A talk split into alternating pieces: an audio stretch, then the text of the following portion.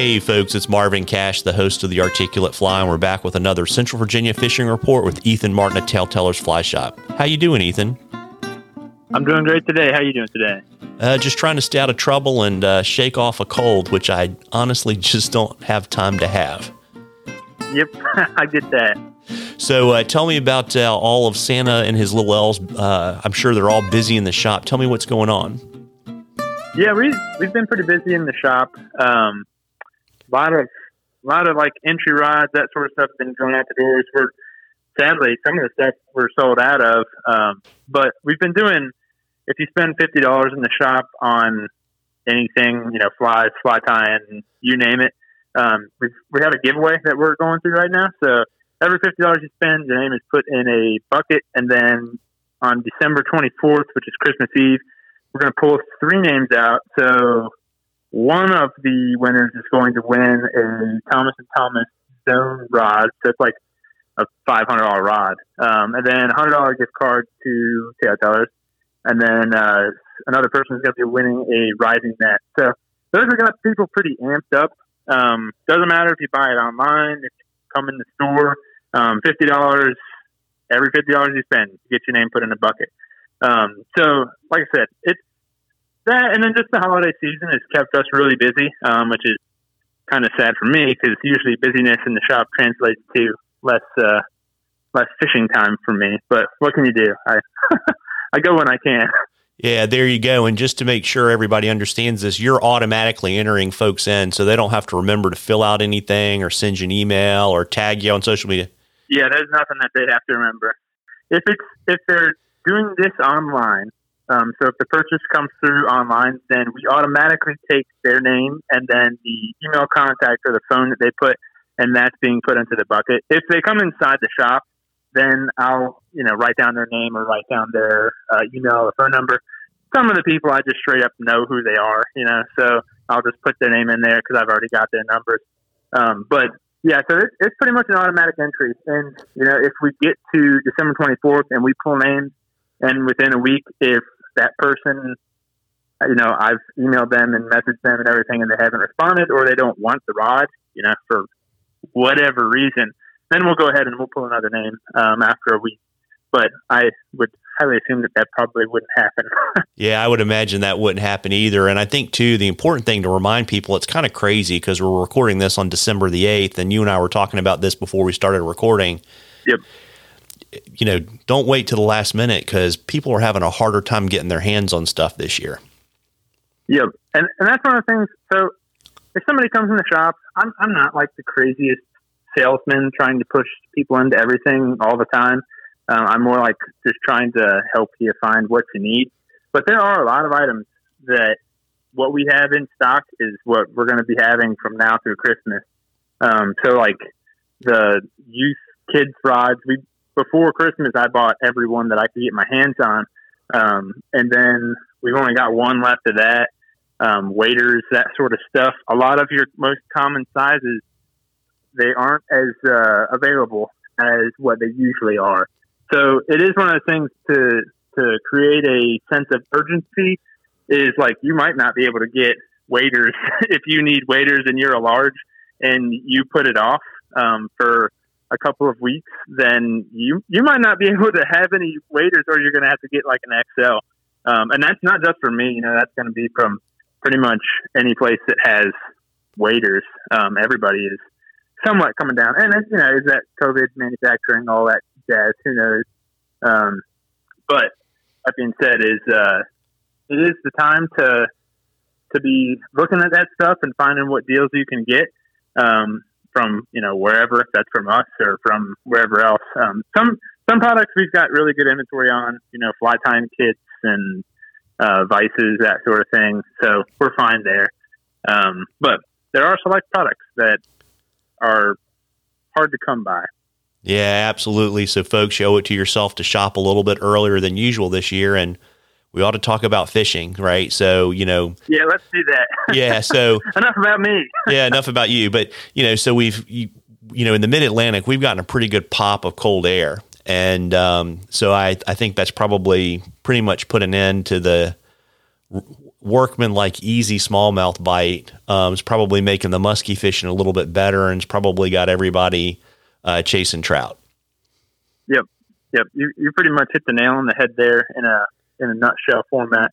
Um, we got a slight dusting of snow two days ago, something like that. Um, so that will put a damper on pretty much the vast, vast majority of the insect activity that we'll have, um, that which will affect primarily trout. Um, and then it, it's going to force those fish, smallmouth, and uh, all those other ones more to their wintering holes, um, which makes the, as you said, the easy days, air quotes, of smallmouth. Um, that's going to push that to the side for sure. Uh, they're going to be a little bit harder to come by.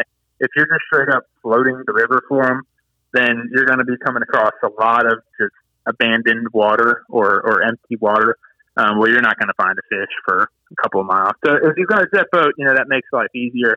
Um, but if you're waiting, that makes life a lot more difficult. Um, so I would just tell you, you know, if if you're still thinking about smallmouth and and you're waiting, then it is going to be uh, a difficult season for you.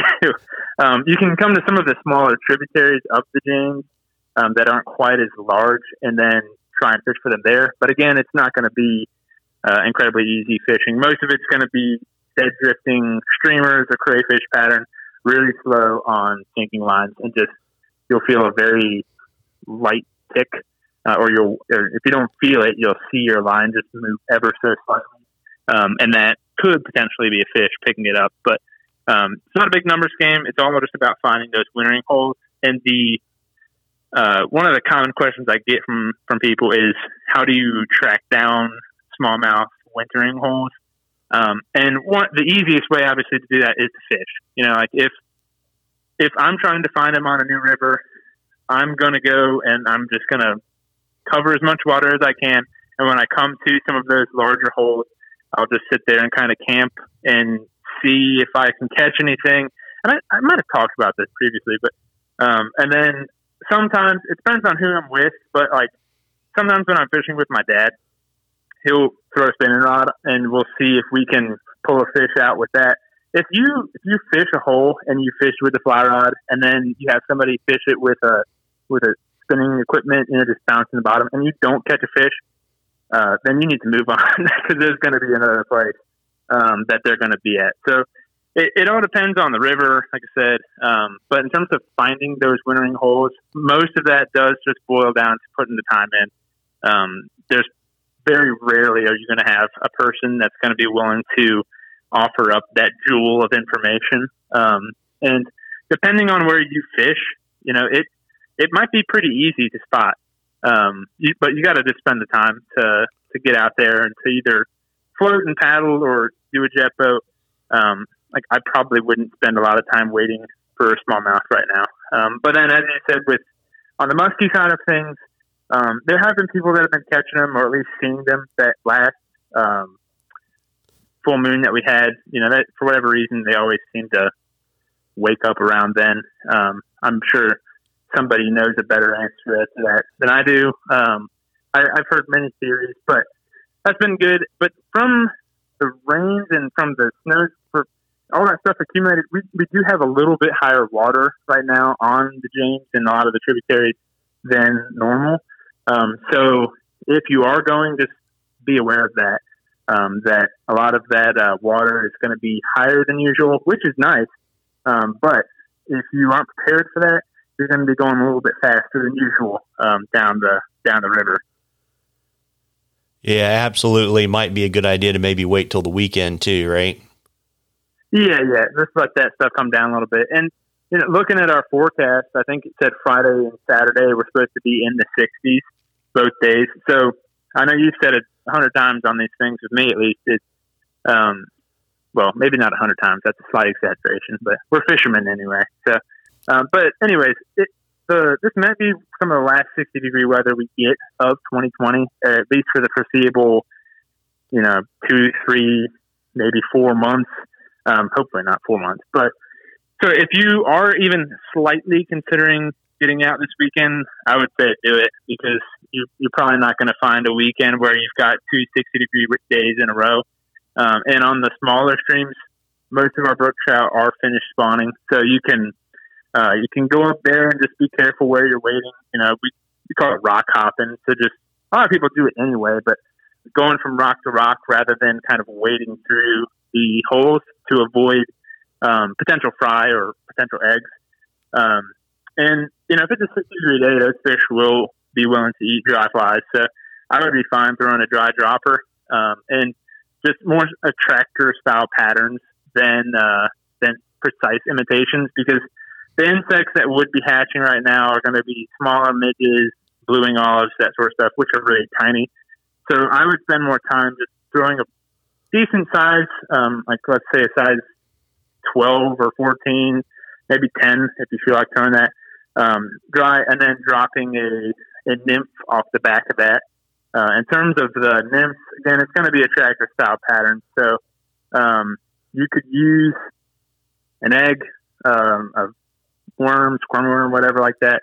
Um, I've been using a, uh, or I do a lot of times through the winter, is small bait fish imitations. So like little tiny minnows, essentially. Um, so you can make that whatever you want, but I like it in like a size ten or twelve even.